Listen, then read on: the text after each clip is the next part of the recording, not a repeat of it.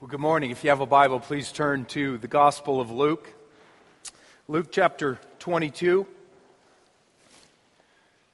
Been in this great book for a while now, coming to um, the end, getting close here. This uh, book of facts about the life, death, and resurrection of Jesus. We're now in Luke chapter 22, and we'll be reading verses 31 through 38 this morning. Luke 22 verses 31 through 38. If you need a Bible, you don't have one this morning, you can slip your hand up. One of our ushers will bring one to you, and you're welcome to take that home if you don't have one at home. Luke chapter 22, starting in verse 31. Let's pray before we read. Well, Lord, we just gather again here this morning. We believe what your word says, Father, that you live in the body of Christ that you do not live in tabernacles and temples, that you indwell the people of God by the Spirit. So, Father, we just believe as we've gathered here now that we are in the presence of God, as we are in the presence of one another. Father, that is amazing that in us broken people, uh, just trusting uh, in Christ Jesus, you would indwell us by your Spirit. And so, Father, we just look now with expectation as we gather together in your presence uh, to, to hear your word read and proclaimed. We just ask you give us hearts to, to hear, uh, to receive, Lord, uh, what you would have for us in this part of your word. We thank you for it. In Jesus' name, amen. This is Jesus talking. He says, Simon, Simon, behold, Satan demanded to have you, that he might sift you like wheat. But I have prayed for you that your faith may not fail. And when you have turned again, strengthen your brothers. And Peter said to him, Lord, I'm ready to go with you both to prison and to death. And Jesus said, I tell you, Peter, the rooster will not crow this day until you deny three times that you know me. And he said to them, When I sent you out with no money bag or knapsack or sandals, did you lack anything? And they said nothing. He said to them, But now, let the one who has a money bag take it, and likewise a knapsack. And let the one who has no sword sell his cloak and buy one. For I tell you that this scripture must be fulfilled in me. And he was numbered with the transgressors. For what is written about me has its fulfillment. And they said, Look, Lord, here are two swords. And he said to them, it is enough. Amen. My wife Molly and I and our kids, we moved here uh, to Minnesota from Mississippi about seven years ago now. I was there uh, in Mississippi in seminary, and we moved up north here to uh, Minnesota. And uh, uh, one thing we love about Minnesota is the different seasons. Uh, down in Mississippi, there were really only two seasons called hot and hotter. And uh, we, we love that up here. Uh, we actually get four legitimate seasons, like God originally created the world to function. And uh, one thing I've learned up here is that you, you do really need to prepare for the seasons here. Uh, we didn't have to prepare at all for different seasons down south, uh, but you do here, especially for winter. In late fall, when the last leaves are falling from your trees and the days are growing growing shorter, you, you know that you're about ready to enter into this uh, rather cold and uh, uh, fairly harsh season beautiful in its own way. Um, we have le- learned to love the winters here, but still fairly bitter. You know you're entering into this thing, and if you're wise, you prepare for it. Uh, you, you put the summer clothes in the basement, uh, you pull the winter gear out, you move the lawnmower, the bikes, and the fishing gear back into the shed, and then you drag the shovels, sleds, and snowblower up to your garage. You're entering this new season season of life and you prepare for it. And, you know, at this point in the book of Luke, Jesus, he knows that his original disciples will soon be entering this very new season of life. A pretty difficult and harsh season at times Up to this point, the, the disciples of Jesus, you know, they, they haven't really faced a ton of hardship. They've gone through a few trials traveling with Jesus around Israel, but things have not been that difficult for them. They've been in a training season of sorts, but the season is about to change for these men, and things will soon get much more difficult for them. In just a few hours now, Jesus will be killed. And, and, and even though Jesus will rise again from the dead, he'll, he'll then only hang around on earth for a brief time before he then ascends back into heaven. The, his death and his departure are now pretty much here for these guys. And after Jesus does depart for heaven, these disciples here will then face the very daunting task of moving out into a hostile world to make disciples of all nations as Jesus will command them to do in the Great Commission. These men are entering a very new season of life here, a fairly difficult and harsh season of life. And in this passage, Jesus is preparing his disciples, I believe, for this new season, getting them ready for his death and his departure, getting them ready for their future disciple making mission to all nations. Jesus says two primary things here, I believe, to prepare his disciples for this new season. And one thing he says here is, My disciples will be sifted.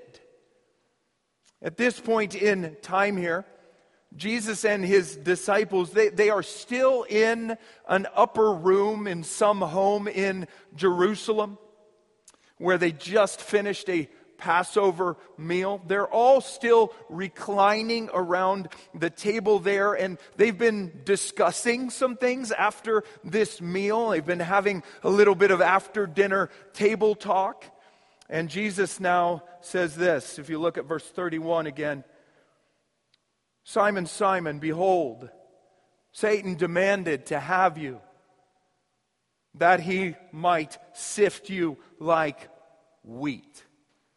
And, and you know, Jesus speaks directly there to Simon Peter, but he was addressing all of his disciples there in that room. And we know that because in the Greek, the you in verse 1 there is plural. Behold, Simon, Satan demanded to have you, plural. Satan demanded to have all of you disciples. Or as they say in Mississippi, Satan demanded to have y'all. And Jesus says here, Jesus says here that, that Satan demanded to have them in order that he might sift them like wheat. In order that, that, that he might shake the, the, the disciples somehow violently. He might chafe them or rub them, test them, tempt them, toss them around in the hope that they would then fall for good and be blown away like chaff. In our lingo, we might say that Satan wanted to pick them to pieces or tear them apart. 1 Peter 5 8, Satan was prowling around these disciples here like a roaring lion, demanding to have them in the hope that he might then devour them. But man, please notice that Satan had to ask for permission. You know, Jesus says that Satan demanded to have the disciples. And the Greek word there could also be translated as requested or asked with emphasis. He's asking strongly to have the disciples. One English translation says Satan demanded permission to have the disciples. And demanded permission from whom? From Jesus. You know, Satan and his demons are powerful beings. They are. But they do not have sovereign power to do anything they want in this universe. No, the Bible's very clear. Jesus has all authority in heaven and on earth. Jesus is the only sovereign power in this universe. The only one. And Satan cannot do a thing to Jesus' disciples. Without Jesus' permission. if you're a parent here this morning, you uh, uh, have probably had a kid, little kid, ask you for candy at some point, and you know how it goes. Can I? Can I, mommy?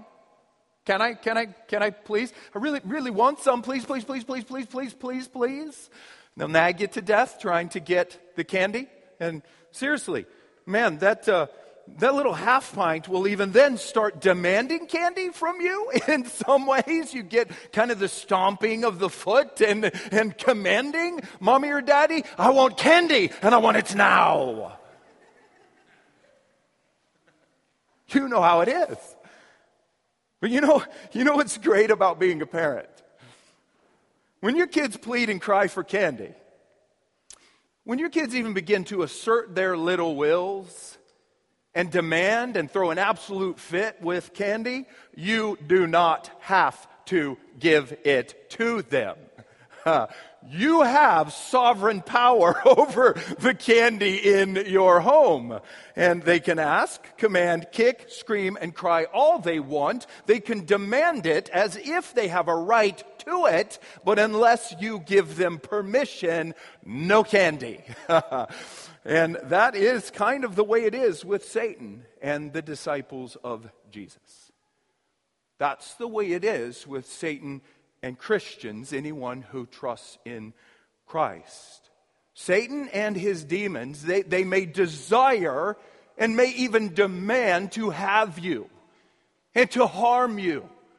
They may demand to sift you in some way, but they do not have sovereign power to do just anything they want to you if Satan and his demons want to touch the disciples of Jesus in some way, if they want to harass or harm them in some way, they have to go through Jesus and ask. And surprisingly, Jesus does at times then permit or allow Satan and his demons to touch his disciples in some ways. Jesus at times will then allow or permit Satan to tempt and test.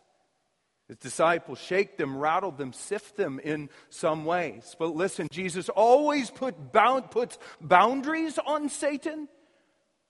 You can come this far, Satan, and no further. And every time Jesus allows Satan or his demons to touch his people in any way, it is always for his glory and their eternal good to conform them to his image and prepare them for eternity. In the story of Job in the Old Testament, Satan wanted to harm Job. So what did he do? Well, he didn't have sovereign power to do just anything he wanted to Job. And what did Satan do? He asked for permission from God. Can I afflict Job? And God, God allowed it. But God did put boundaries on Satan. What Satan could do to Job. He said, You can come this far, Satan, and no further. And God allowed Satan to afflict Job to some degree for his glory and for Job's eternal good. And right here, Satan is once again asking for permission demanding, demanding permission from Jesus here to sift his disciples like wheat. And here's the thing Jesus is going to allow it to some degree. These disciples here are now entering into a new season. They will now be shaken violently at times by the powers of darkness.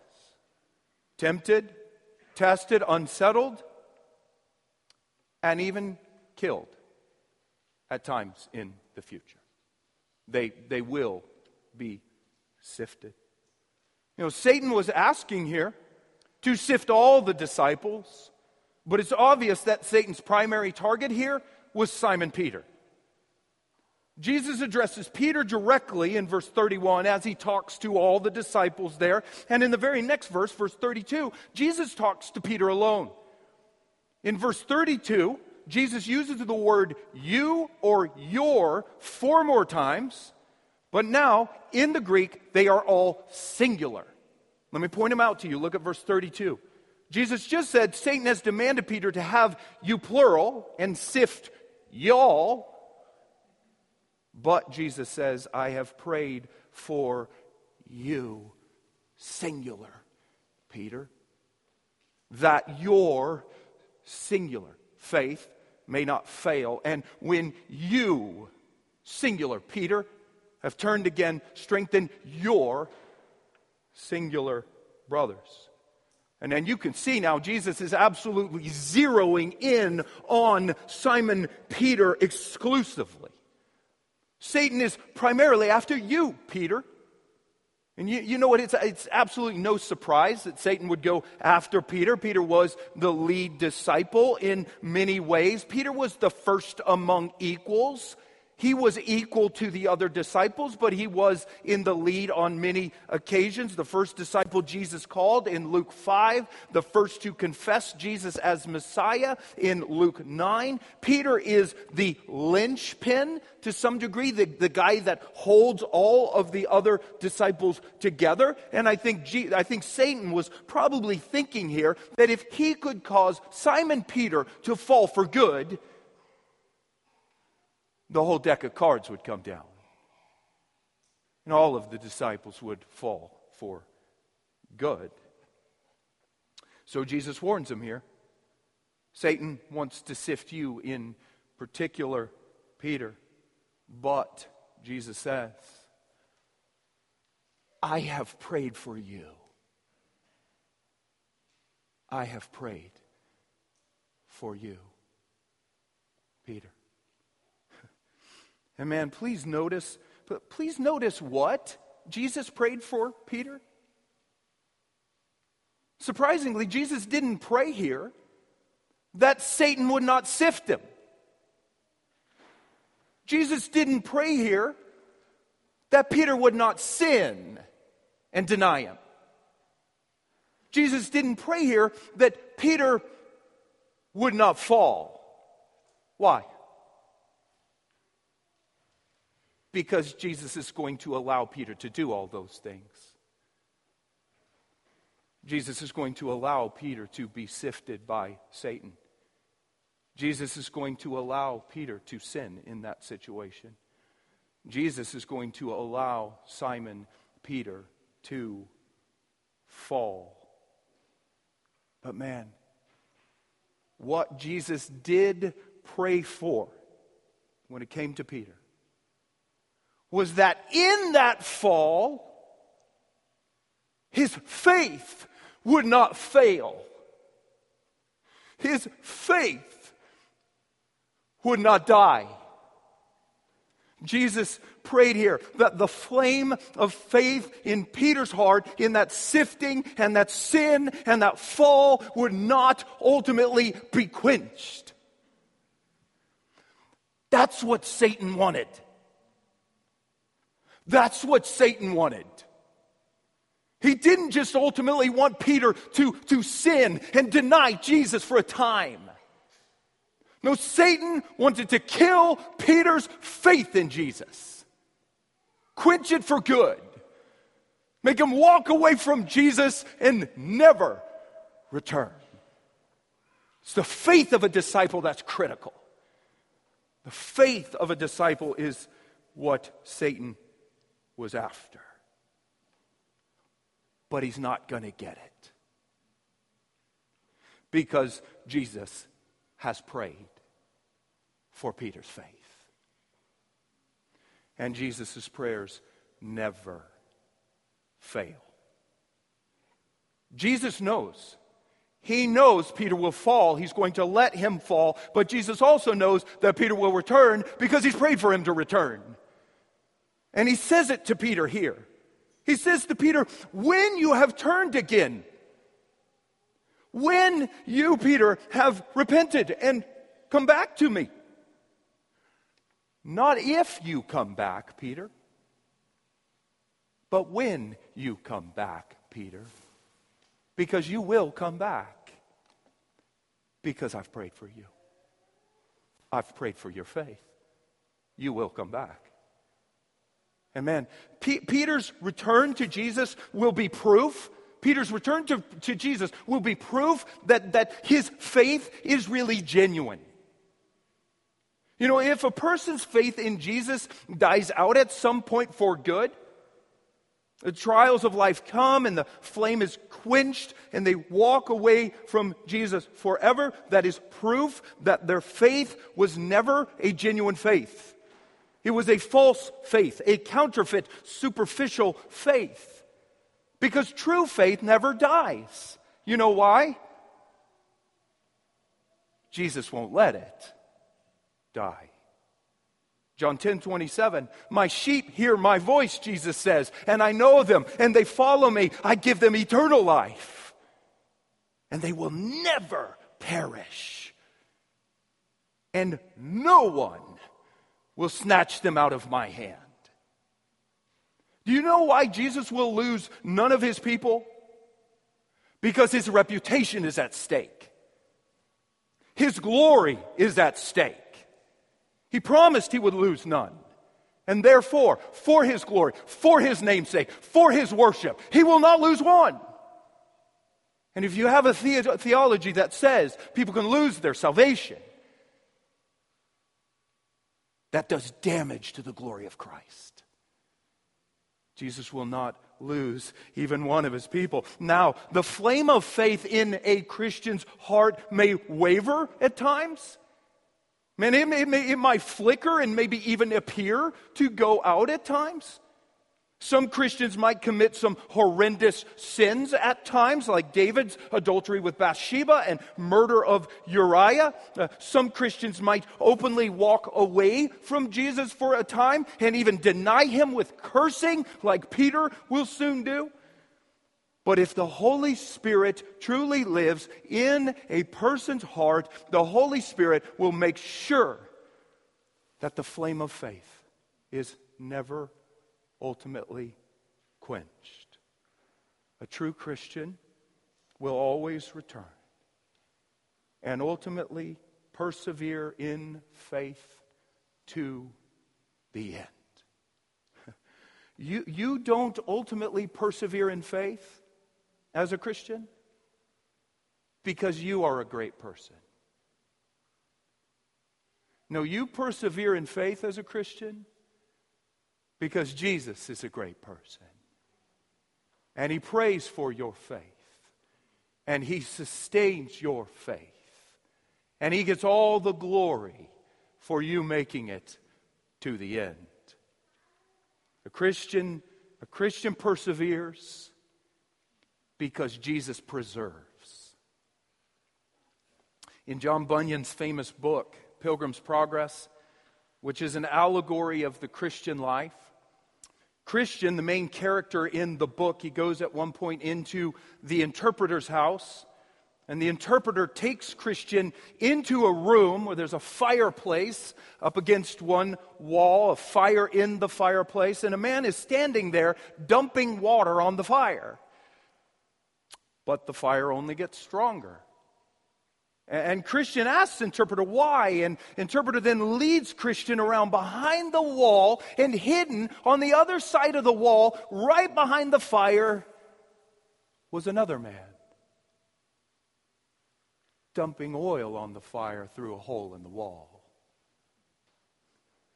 And that's, that's a picture of the hidden work of the Holy Spirit in a Christian's heart.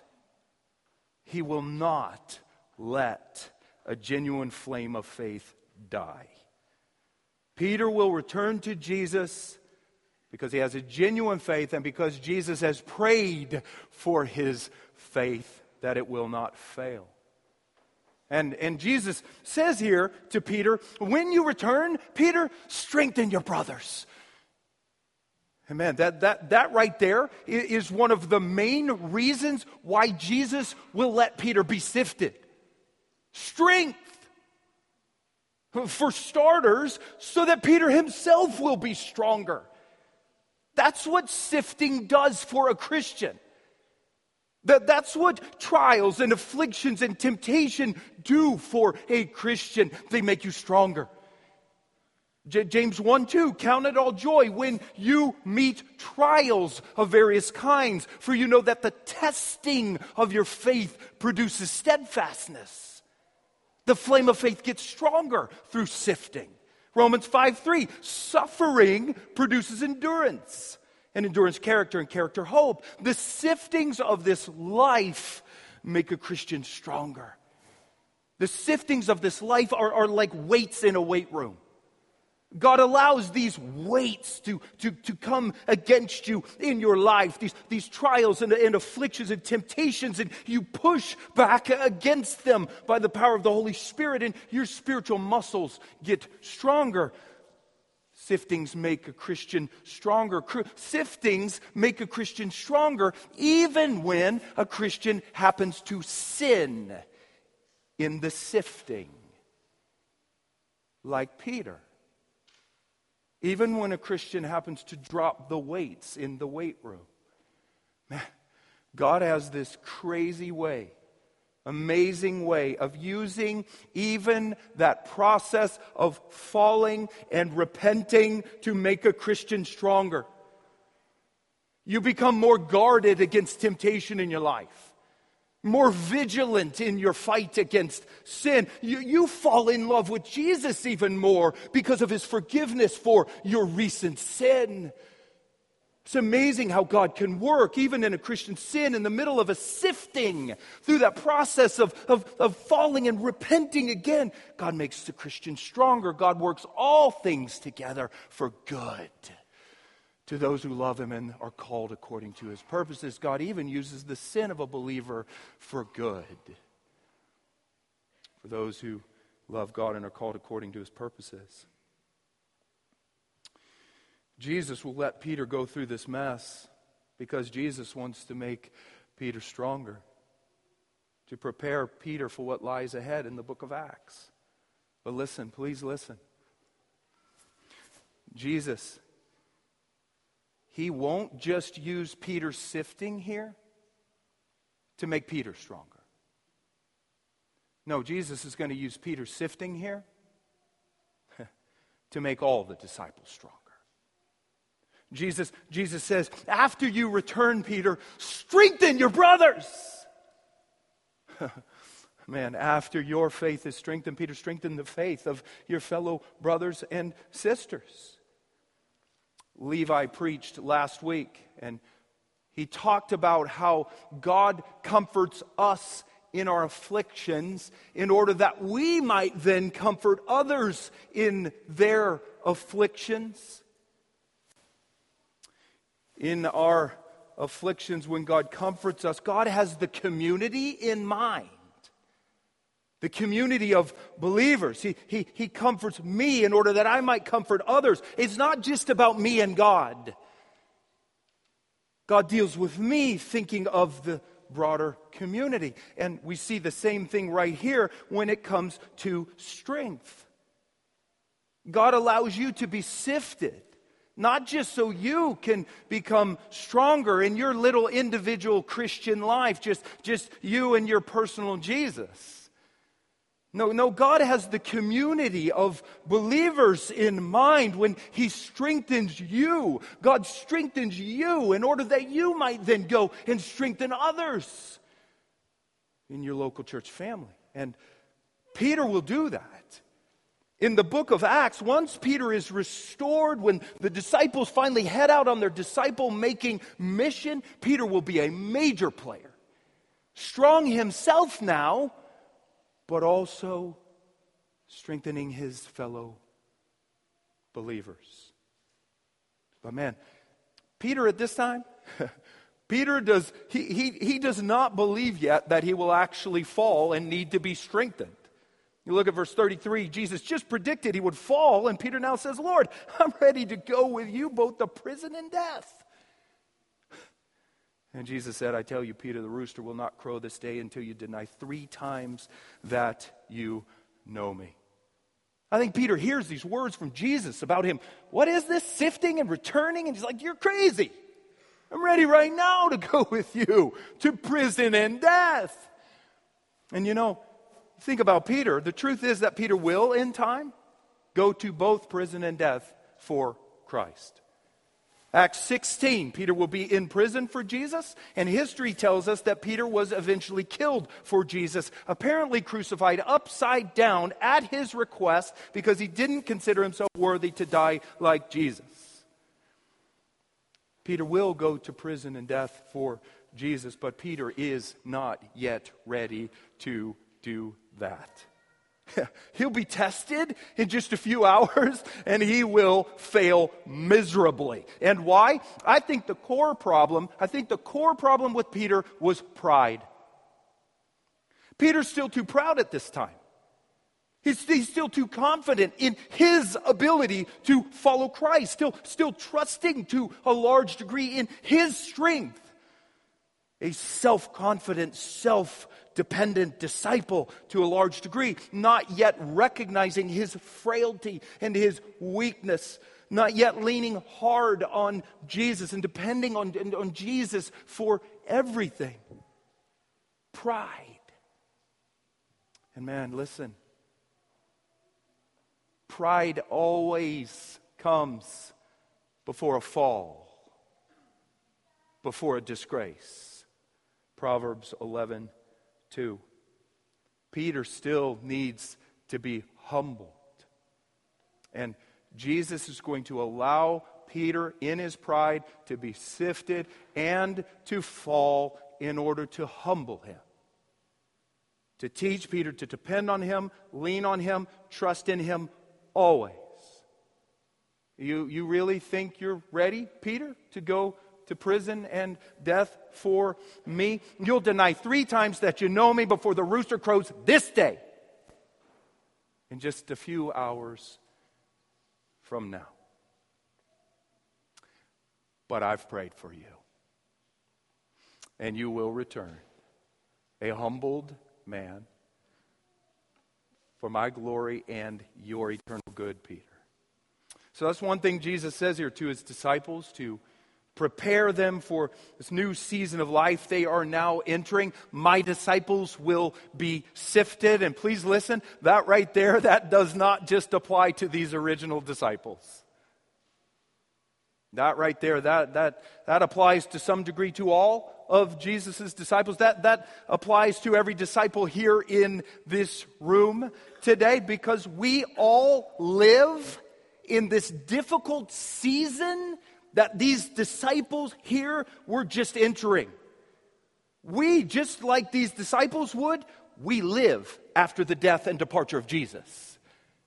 And you know what? We have the same great commission that these disciples did. We still face this daunting task of going out into a hostile world to make disciples of all nations. And we, just like these original disciples, we will also be sifted at times. Now, not exactly like these men. These men were the original apostles. They faced a very unique sifting from Satan. But we will also, in similar ways, be sifted as disciples of Jesus. Trials, afflictions, temptations, chafed, rubbed, tossed around. As we seek to live for Jesus, and seek to take the gospel of Jesus to the world. Now, listen, Satan and his demons will request at times to sift us. They will request to sift us. And Jesus will occasionally allow it. Allow them at times to shake us, tempt us, test us, maybe violently at times, in the hope they will sift, in the hope that we will fall away from Christ for good. But, he, but here's the good news. Here's the good news for every disciple here today who trusts in Jesus. Jesus conquered Satan on the cross. And even though he will come to sift at times in your life, Jesus is always in control.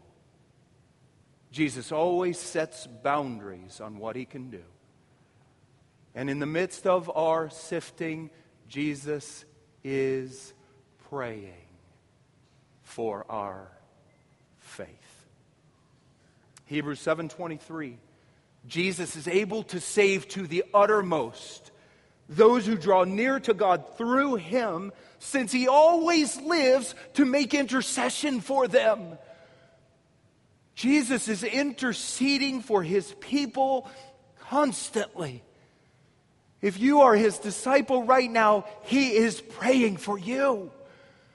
And when you are in your worst sifting in this life, you feel like all hell is breaking loose around you. Jesus is still in control. Jesus is with you, and Jesus is praying for you. And his prayers never fail. Therefore, your faith will never fail no matter how bad the sifting might be in your life, even if you someday are martyred for Christ. Jesus will set boundaries even in that martyrdom, so even there you are not tempted beyond what you are able. You will not give up. Your faith will not die. And the second you physically die, you will be with Him in glory. He will be with you at all times, praying for you, even in your worst sifting. We will persevere because Jesus preserves. We may, we may fall at times in our sifting, but every true disciple will ultimately return stronger. And Jesus will then say, Now, now go and strengthen your brothers.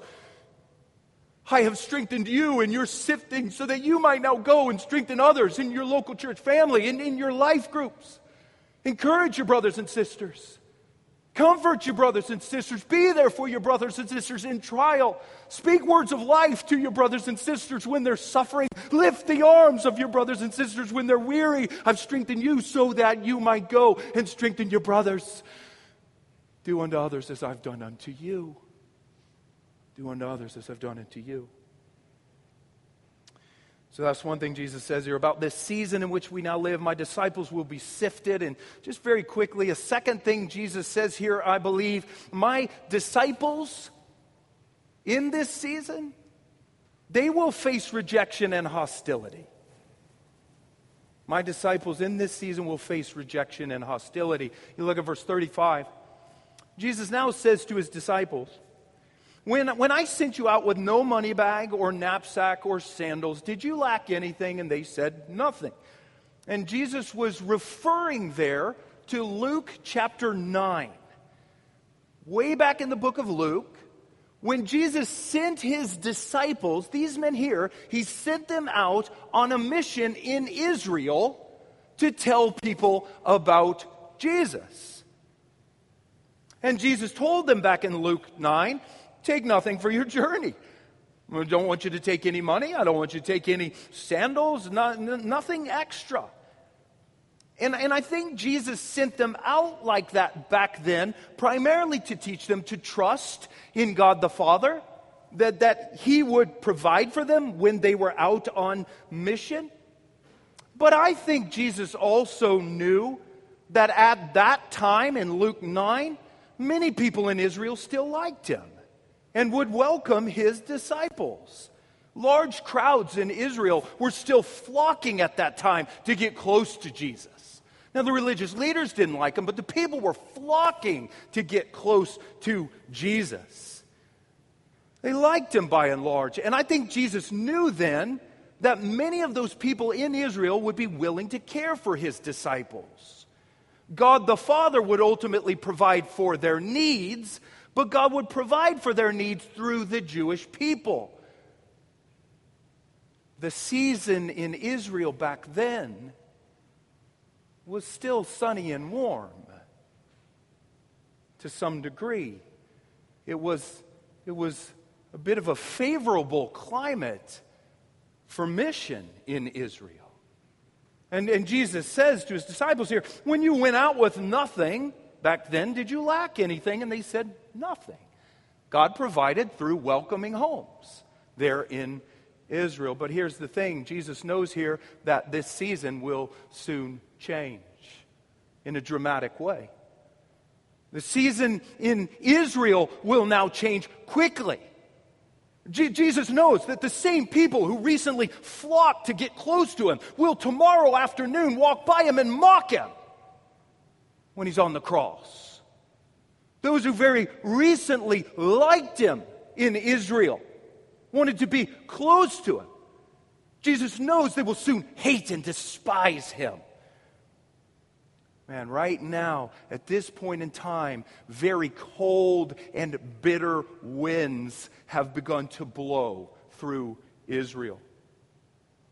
The leaves have now fallen, the days have grown shorter, and a very harsh winter will soon arrive. And Jesus knows that his disciples, when they go out into Israel on their future disciple making mission after his death and departure, they will face a very different climate than before. Not a favorable, welcoming climate, but a climate of rejection and hostility.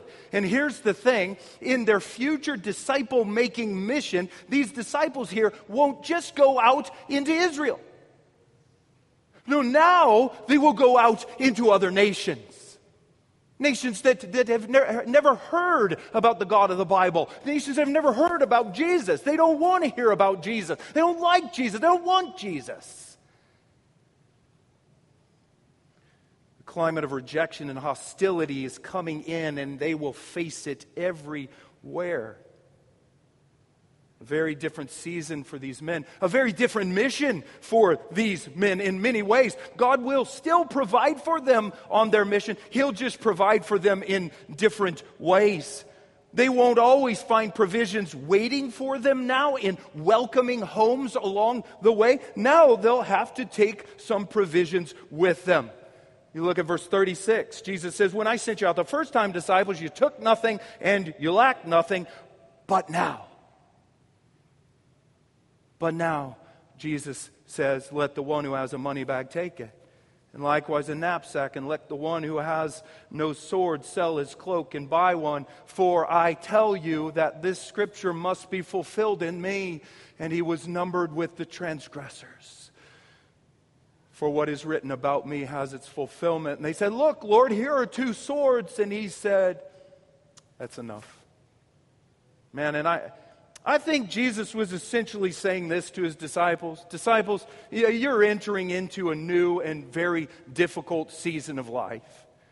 It's not, not a favorable, welcoming climate anymore, but a climate of rejection and hostility for you. R.C. Sproul says Jesus was warning his disciples there that everything was about to change. Whereas they were once welcomed because of him everywhere they went, all that has changed. The world is now about to turn on them in hatred because of him. And because of that change in seasons here that's taking place in Israel, the disciples will now need to take some provisions for the road. Even now, a sword, Jesus says. Sell your coat and buy a sword. And man, it is not easy to know for sure what Jesus means there when he tells his disciples to go and buy a sword. Christians have debated for years over the meaning of that. A lot of Christians have been debating it recently online in different blog posts and things. Jerry Falwell Jr., John Piper, and others. I don't have time this morning to get into all of those details. You can go online and find those things and read them. They're making comments about the sword here in this passage. You can look it up, make your own decision there. This morning, I want to just try to give, give this to you here very, very simply. When Jesus tells his disciples here to, to, to go now and buy a sword, he could have been saying a couple different things. I think the original disciples here probably thought Jesus was telling them to arm themselves for war. Arm yourselves for a holy war because here it comes. They've been looking for Jesus to do something cataclysmic as the Messiah, to come and revolt against the Romans. And I think they were probably thinking along those lines. Jesus wants us to arm ourselves for a holy war, a Maccabean revolt, the Crusades. here, advancing the cause of Christ through violence. Later in this chapter, when the soldiers come for Jesus, these disciples here, they say, Shall we strike with the sword, Lord? And they do. I Pull out the sword and lop off a guy's ear. And Jesus says, Enough of this. And he heals the man's ear. I think these disciples probably thought Jesus was telling them here to arm themselves for some sort of holy war, but he wasn't. That is not the way of Jesus. He does not advance his cause in the world by killing. Other religions may try to. Radical Islamists now try to advance the cause of Allah by killing. But Jesus and his followers do not advance the cause of Jesus by killing, but by dying. Not by persecuting, but by suffering persecution. God has sovereignly ordained to advance the gospel of Jesus Christ around the globe through persecution of his people and even the martyrdom of his people. Not through Christians killing with the sword, but through Christians embracing the sword. That's what Jesus did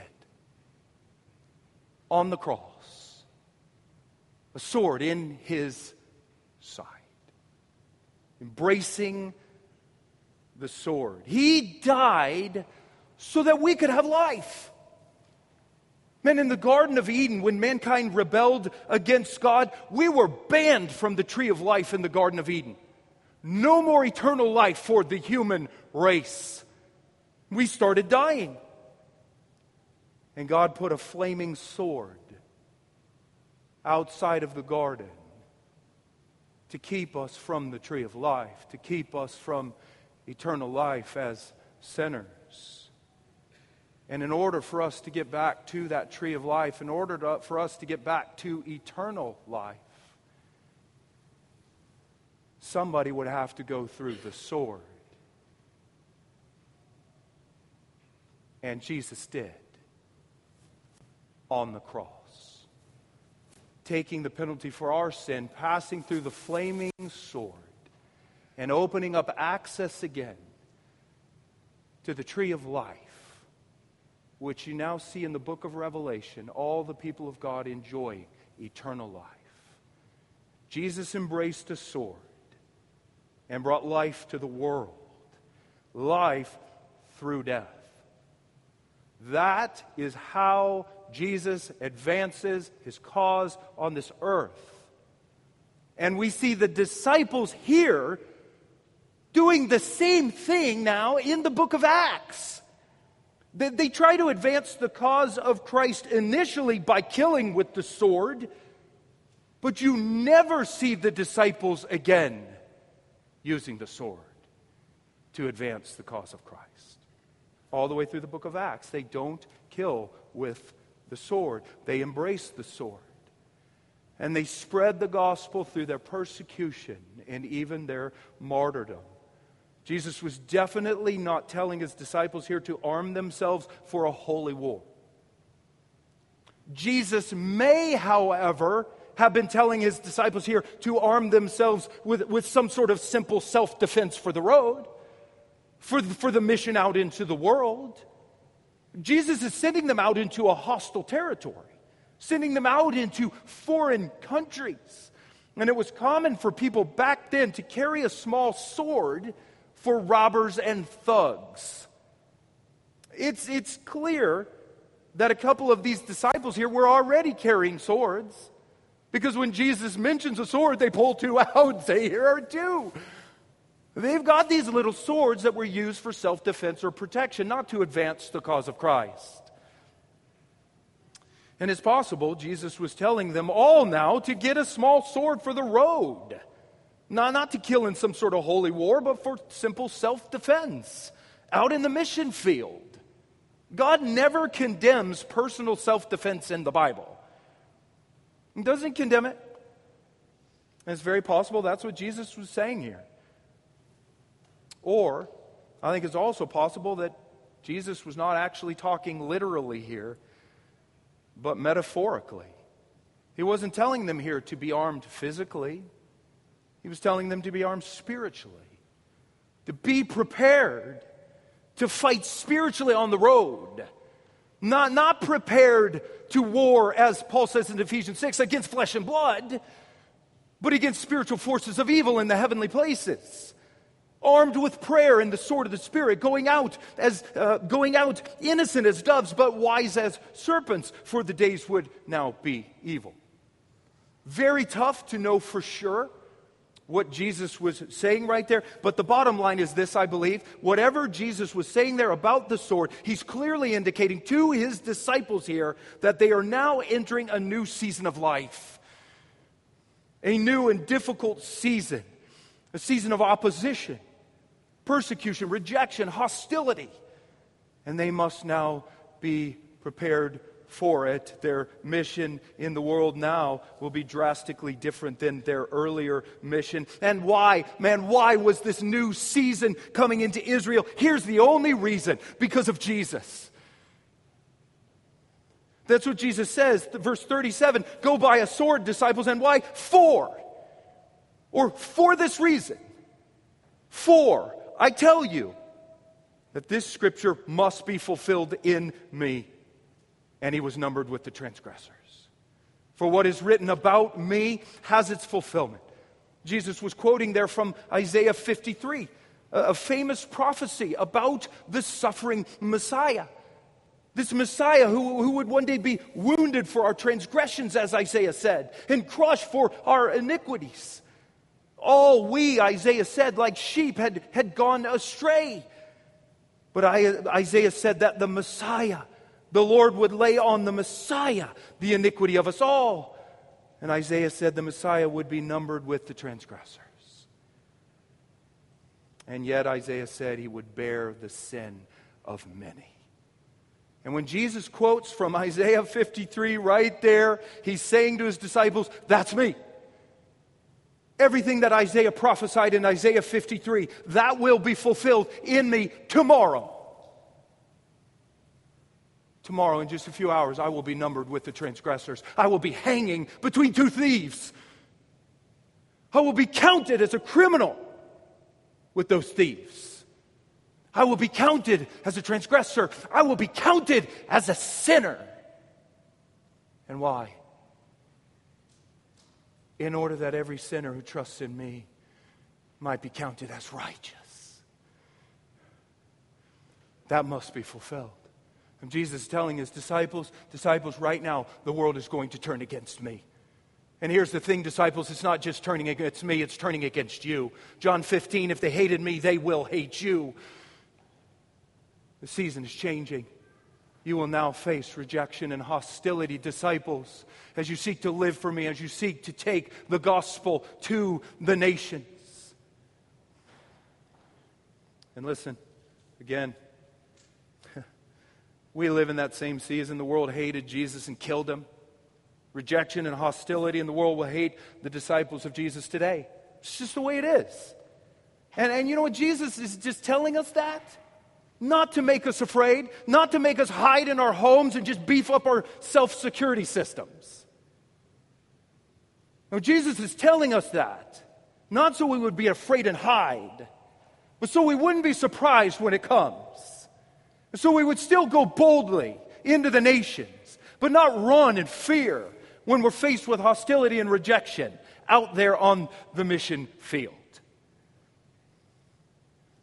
Don't be surprised, Jesus is saying, just be prepared. He wants us to cross the pain line and risk pain for the sake of His glory, to advance the gospel around this world. Jesus did it for us. Now may we do it for others. We live in a new season. Let's be prepared, go boldly, sharing Christ, and if necessary, suffering for Christ to make disciples of all nations. Father, we thank you for your word. Lord, your ways are not our ways. we would not seek to advance something in this earth through death. Through pain, through suffering, through persecution, through, through humiliation. That's not our ways. Father, we would seek to advance things on this earth through, through conquering power, might, violence of the sword. We see it all over the world now. God, I pray you would search our hearts and our minds. Father, you would weed out things that would not be biblical. Father, we do want to be uh, wise as serpents as we are harmless as doves in this world. Father, maybe you would call us to some sort of self defense around robbers and thugs. Help us, Lord, in those situations. But Father, when it is time for us to embrace the sword for the sake of Jesus Christ, may we not pull out a pistol and kill our persecutors. Pray in the name of Jesus, Father, when it is time for us to lay down our lives in order to advance the gospel of Jesus Christ. May you help us to do it. For your glory and the joy of all nations. We thank you for it, Father. In the name of Jesus Christ, amen.